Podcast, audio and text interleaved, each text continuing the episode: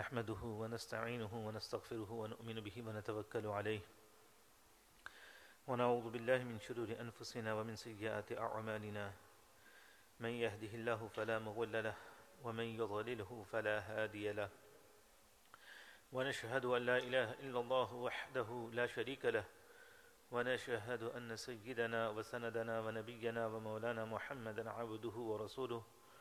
أرسله الله تبارك وتعالى إلى كافة للناس بشيرا ونذيرا.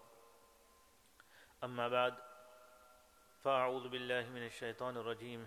بسم الله الرحمن الرحيم. يا أيها الذين آمنوا لا تلهكم أنفالكم ولا أولادكم عن ذكر الله. ومن يفعل ذلك فأولئك هم الخاسرون. وأنفقوا مما رزقناكم من قبل أن يأتي أحدكم الموت. فيقول رب لولا أخرتني إلى أجل قريب فأصدق وأكن من الصالحين. وعن أبي هريرة رضي الله تعالى عنه قال قال رسول الله صلى الله عليه وسلم إذا مات الإنسان انقطع عنه عمله إلا من ثلاثة صدقة جارية أو علم ينتفع به أو ولد صالح يدعو له. رواه المسلم أو كما قال عليه الصلاة والسلام. معزز سامعین کرام، السلام علیکم ورحمۃ اللہ وبرکاتہ. اللہ سبحانہ و تعالی اپنے کلام مجید میں مومنین سے خطاب فرما رہے ہیں۔ کلام مجید میں اللہ تبارک و تعالی جب عام انسانیت سے مخاطب ہوتے ہیں تو یا ایوہ الذی یا ایوہ الناس کہہ کر پکارتے ہیں کہ اے لوگو، جب اللہ تبارک و تعالیٰ اس خطاب سے لوگوں کو مخاطب ہوتے ہیں تو اس کا مطلب یہ ہوتا ہے کہ اللہ تبارک و تعالیٰ ہر شخص سے مخاطب ہے۔ چاہے وہ ایمان والا ہو، چاہے وہ غیر ایمان والا ہو، ہر شخص سے اللہ تبارک و تعالیٰ مخاطب ہے۔ کیوں؟ کیونکہ اللہ تبارک و تعالیٰ کی یہ کتاب، یہ آخری کتاب ہے۔ یہ کتاب صرف مومنین کے لیے راہ ہدایت نہیں ہے، بلکہ غیر ایمان والوں کے لیے بھی یہ راہ ہدایت ہے کہ اگر وہ اس کو پڑھیں گے، اس کو سمجھیں گے، تو اس پر عمل کر کے وہ راہ ہدایت کو پا لیں گے۔ بہرحال، لیکن قرآن کریم کے اندر بعض مقامات پر ایسے بھی ہیں جہاں پر اللہ تبارک و تعالیٰ خاص ان لوگوں سے خطاب فرما رہے ہیں جو ایمان کے دائرے کے اندر داخل ہو چکے ہیں۔ اس آیت کے اندر بھی اللہ تبارک و تعالیٰ ان لوگوں سے خطاب فرما رہے ہیں جو ایمان کے دائرے کے اندر داخل ہو چکے ہیں، ایمان لا چکے ہیں، اللہ تعالیٰ کی وحدانیت پر ایمان رکھتے ہیں۔ اللہ تبارک و تعالیٰ فرماتے ہیں، یا ایوہ الذین آمنوا کہ اے ایمان والو، لا تلہکم اموالکم ولا اولادکم ان ذکر اللہ اللہ تبارک و تعالیٰ دو نعمتوں کے بارے میں ذکر فرما رہے ہیں۔ کہ یہ ایسی نعمتیں ہیں کہ جب اللہ تبارک و تعالیٰ ان نعمتوں کو عطا فرماتا ہے، تو ان نعمتوں کے وجہ سے انسان جو ہے ابتلا کے اندر، امتحان کے اندر مبتلا ہو جاتا ہے۔ اور ان نعمتوں کی وجہ سے بسا اوقات اگر انسان اس کو صحیح طریقے سے استعمال نہ کرے، تو غفلت میں پڑ جاتا ہے، اللہ تبارک و تعالیٰ کے راستے سے ہٹ جاتا ہے۔ اللہ تبارک تعالیٰ فرماتے ہیں کہ ان دو نعمتوں کو پانے کے بعد تم جو ہے اللہ کے ذکر سے غافل نہ ہو جاؤ۔ اللہ تبارک و تعالیٰ کو بھول نہ جانا۔ وہ دو نعمتیں کون سی ہیں؟ اللہ تبارک و تعالیٰ فرماتے ہیں، ایک تو مال ہے اور دوسری اولاد ہے۔ اور ہم سبھی جانتے ہیں کہ یہ ایسی نعمتیں ہیں کہ ان کے حصول کے لیے اور ان کے حصول کے بعد ان کی جو ہے ضرورتوں کو پورا کرنے کے لیے انسان جو ہے کبھی کبھی صحیح اور غلط میں امتیاز نہیں کرتا۔ مال حاصل جب انسان کرنا شروع کرتا ہے اور اس مال کی لالچ انسان کے دل کے اندر جب آ جاتی ہے، تو انسان یہ نہیں دیکھتا کہ یہ مال وہ کس طریقے سے اور کیسے کما رہا ہے، یہ مال اس کے پاس کیسے آ رہا ہے، اس کا ذریعہ معاش کیا ہے، اس کا سورس کیا ہے کہ یہ مال میرے پاس کہاں سے آ رہا ہے۔ آیا وہ مال میرے پاس صحیح طریقے سے آ رہا ہے یا یہ کہ میں کسی کا حق دبا کر اس مال کو حاصل کر رہا ہوں؟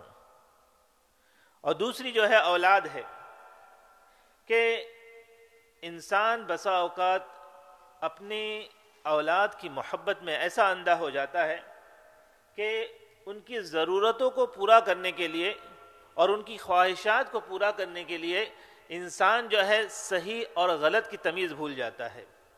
ان کی ضرورتوں کو پورا کرنے کے لیے وہ ہر چیز میں جو ہے پیش پیش رہتا ہے، ہر چیز کو کر گزرتا ہے، چاہے وہ کام صحیح ہو یا غلط ہو۔ تو اسی لیے اللہ تبارک و تعالیٰ فرماتے ہیں، لا تلحکم اموالکم ولا اولادکم عن ذکر اللہ، کہ تمہاری اولاد اور تمہارا مال تمہیں ہلاکت میں نہ ڈال دے۔ آگے اللہ تبارک و تعالیٰ فرماتا ہے، وَمَن يَفْعَلْ ذَلِكَ فَأُولَئِكَ هُمُ الْخَاسِرُونَ۔ اور جو شخص ایسا کرے گا یعنی جو شخص اپنی مال اور اپنے اولاد کی ضرورتوں کو پورا کرنے کے اندر اللہ تبارک و تعالیٰ کی یاد سے غافل ہو جائے، اللہ تبارک و تعالیٰ کو بھول جائے اور ان کے حصول کے لیے ہر صحیح اور غلط کا استعمال کرنے لگے تو اللہ تبارک و تعالیٰ فرماتے ہیں فعلا اکہم الخوصرون کہ یہ لوگ جو ہے وہ خسارہ پانے والے ہیں۔ یہ لوگ خسارے والے ہیں۔ آگے اللہ تبارک و تعالیٰ فرماتے ہیں کہ انسان کو اللہ تبارک و تعالیٰ نے جب مال دیا ہے تو اس مال کا کیا کرنا چاہیے؟ کس طریقے سے اس کو استعمال کرنا چاہیے؟ اللہ تبارک و تعالیٰ فرماتا ہے وہ انفقو مما رزق انسان جب ایک پوزیشن پر پہنچ جاتا ہے، ایک سٹیٹس پر پہنچ جاتا ہے اور اللہ تبارک و تعالیٰ اسے مال سے نوازتے ہیں، تو وہ یہ سمجھتا ہے کہ یہ مال جو میں نے کمایا ہے، یہ میری ذہانت کی وجہ سے ہے۔ یہ میری قابلیت کی وجہ سے ہے۔ میں نے ایسی ڈگری حاصل کی ہے اور میں نے جو ہے تجارت کے اندر اتنی مہارت حاصل کر لی ہے کہ اس مہارت کی وجہ سے، اس ڈگری کی وجہ سے جو یہ مال مجھے عطا ہو رہا ہے۔ انسان ایسا سمجھتا ہے۔ اللہ تبارک و تعالیٰ فرماتے ہیں وہ انفکو مما رزق ہم نے تم کو دیا ہے۔ اور اگر ہم مشاہدہ کریں، اگر ہم دنیا کا مشاہدہ کریں، دنیا کے اندر دیکھیں، تو کتنے ہی ایسے لوگ ہیں جو بڑی بڑی ڈگریاں ہولڈ کرتے ہیں۔ لیکن ان کا باس جو ہوتا ہے جس کے ماتحت وہ کام کرتے ہیں، اسے خود کی سگنیچر بھی کرنی نہیں آتی۔ وہ سگنیچر بھی نہیں کر سکتا۔ یہ شخص سمجھ رہا ہے کہ میں نے اپنی قابلیت کی وجہ سے اتنا بڑا مقام حاصل کیا اور میں اس کمپنی کے اندر اس مقام پر حاصل ہوں۔ لیکن حال یہ ہوتا ہے کہ اس کا باس جو اس کے لیے ذر معاش کا ذریعہ مطلب دنیا کے اندر اس کے لیے معاش کا ذریعہ ہے، اس سے تو کچھ بھی نہیں آتا۔ تو پھر اس کے پاس مال کہاں سے آیا؟ جب اس کے پاس کوئی ڈگری نہیں ہے، کچھ نہیں ہے۔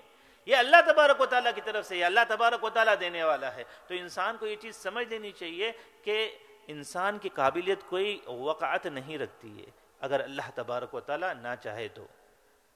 انسان کی قابلیت اسی وقت کام آ سکتی ہے اگر اللہ تبارک و تعالیٰ اس کو دینا چاہے تو۔ تو اللہ تبارک و تعالیٰ فرماتے ہیں، وَأَنفِقُوا مِمَّا رَزَقْنَاكُمْ، کہ جو کچھ ہم نے تمہیں دیا ہے، اس میں سے خرچ کرو۔ اور اللہ تبارک و تعالیٰ آگے فرماتے ہیں، کب تک خرچ کرو؟ من قبل ان یأتی احدکم الموت۔ ایک ایسی چیز، ایک یقینی چیز ہے، انسان چاہے جس بھی مذہب پر چلتا ہو، چاہے جس مذہب کو فالو کرتا ہو، دنیا کے مختلف چیزوں کے اندر جو ہے، انسان کے اندر اختلاف ہو سکتا ہے کہ بھئی اللہ ایک ہے یا نہیں ہے، اللہ کے شریک ہے یا نہیں ہے۔ دیگر مذاہب جو ہے اس کے اندر اختلاف کر سکتے ہیں۔ لیکن جہاں پر موت کا بات آتی ہے، جہاں پر موت کا ذکر آتا ہے، تو کوئی یہ نہیں کہہ سکتا کہ بھئی موت ایسی ہے کہ وہ فلاں شخص کو نہیں آ سکتی ہے یا ہمارے خاندان کے اندر کوئی مرتا نہیں ہے۔ ہر شخص یہ کہتا ہے، موت ایک ایسی چیز ہے جو یقینی ہے اور وہ ہر ایک کو آنی ہے۔ تو اللہ تبارک و تعالیٰ فرماتا ہے وہ انفکو مما رزق ناکم من قبل احدکم الموت۔ موت کے آنے سے پہلے جو ہے ہم نے جو مال عطا کیا ہے، اس میں سے خرچ کرو۔ فیقول، رب لولا اخرتنی الى اجل قریب۔ کیوں؟ کیونکہ انسان جب اس دنیا سے رخصت ہو جائے گا تو پھر وہ تمنا کرے گا۔ پھر وہ تمنا کرے گا کہ اے کاش، اللہ تبارک و تعالیٰ نے مجھے تھوڑی سی محلت دے دی ہوتی تو میں اپنے مال کو فلا فلا جگہ خرچ کر دیتا۔ جناب نبی کریم صلی اللہ علیہ وسلم نے ایک مرتبہ ذکر کیا جس کا مفہوم ہے کہ وہ مال کون سا ہے جو بچا ہوا ہے۔ انسان کا وہ مال کون سا ہے جو بچا ہوا ہے۔ تو کہا، جو آپ کے پاس ہے، اور آج کی تاریخ کے اندر بولے، جو ہمارے پاس بینک بیلنس ہے، وہ ہمارے پاس بچا ہوا ہے۔ تو جناب نبی کریم صلی اللہ علیہ وسلم فرمایا، جس کا مفہوم ہے کہ نہیں، یہ وہ مال نہیں ہے جس کو تم سمجھتے ہو کہ بچا ہوا ہے۔ یہ مال تو تمہارا ہے ہی نہیں، جو مال ہمارے پاس بینک میں ہے، پڑا ہوا ہے، وہ ہمارا ہے ہی نہیں۔ ہم کہتے ہیں کہ وہ ہمارا ہے۔ میرے نام پر فلا اتنا بیلنس ہے۔ لیکن اللہ تبارک و تعالیٰ کے پیارے حبیب فرماتے کہ وہ تمہارا ہے ہی نہیں۔ کیوں؟ کیونکہ اگر تمہاری آنکھیں ابھی بند ہو گئی تو وہ مال کس کا ہے؟ وہ تمہارے ورثہ کا ہے۔ وہ مال تمہارے وارث کو جائیں گے۔ تمہارا مال کون سا ہے؟ تمہارا مال وہ ہے جس کو تم آگے بھیج چکے ہو۔ تمہارا مال وہ ہے جس کو تم اللہ تبارک و تعالیٰ کے راستے میں خرچ کر چکے ہو۔ تم یہ ڈنکے کی چوٹ پر کہہ سکتے ہو کہ یہ میرا مال ہے۔ یہ میں نے اللہ تبارک و تعالیٰ کے راستے میں خرچ کیا ہے اور یہ یہ میرا مال ہے۔ لیکن جو تمہارے پاس باقی ہے اس کے بارے میں کوئی گارنٹی نہیں ہے۔ کیوں؟ کیونکہ تم نہیں جانتے، ہم نہیں جانتے کہ ہماری زندگی، ہماری آنکھیں کب بند ہونے والی ہے۔ تو اللہ تبارک و تعالیٰ ہمیں جو ہے اس چیز کو سمجھنے کی توفیق عطا فرمائے۔ ہم یہ کہتے ہیں بینک بیلنس بڑھاتے ہیں اپنے اولاد کے لیے، سب کے لیے۔ ٹھیک ہے، ایک حد تک، لیکن اس کے اندر ہم اتنے منہمک نہ ہو جائے کہ ہم اللہ تبارک و تعالیٰ کے حقوق کو پامال کر دیں۔ اللہ تبارک و تعالیٰ کے حقوق کو، ان چیزوں کو پورا کرنے کے لیے اللہ تبارک و تعالیٰ کے حقوق کو توڑ دے۔ ہاں لوگوں کے حقوق کو توڑ دے۔ اللہ تبارک و تعالیٰ ہم کو سمجھ کی توفیق عطا فرمائے اور ہمیں اپنا مال جمع کرنے کی توفیق عطا فرمائے۔ اور ہمارا مال کون سا ہے؟ ہم وہ مال جو ہم اللہ تبارک و تعالیٰ کے لیے خرچ کر چکے ہیں، وہ ہے ہمارا مال۔ اللہ تبارک و تعالیٰ ہمیں جو ہے سمجھ کی توفیق عطا فرمائے اور جو ہے آخرت میں ہمارے لیے جو ہے ذخیرہ بھیجنے کی ہم کو توفیق عطا فرمائے اور اللہ تبارک و تعالیٰ کے راستے میں زیادہ سے زیادہ خرچ کرنے کی توفیق عطا فرمائے۔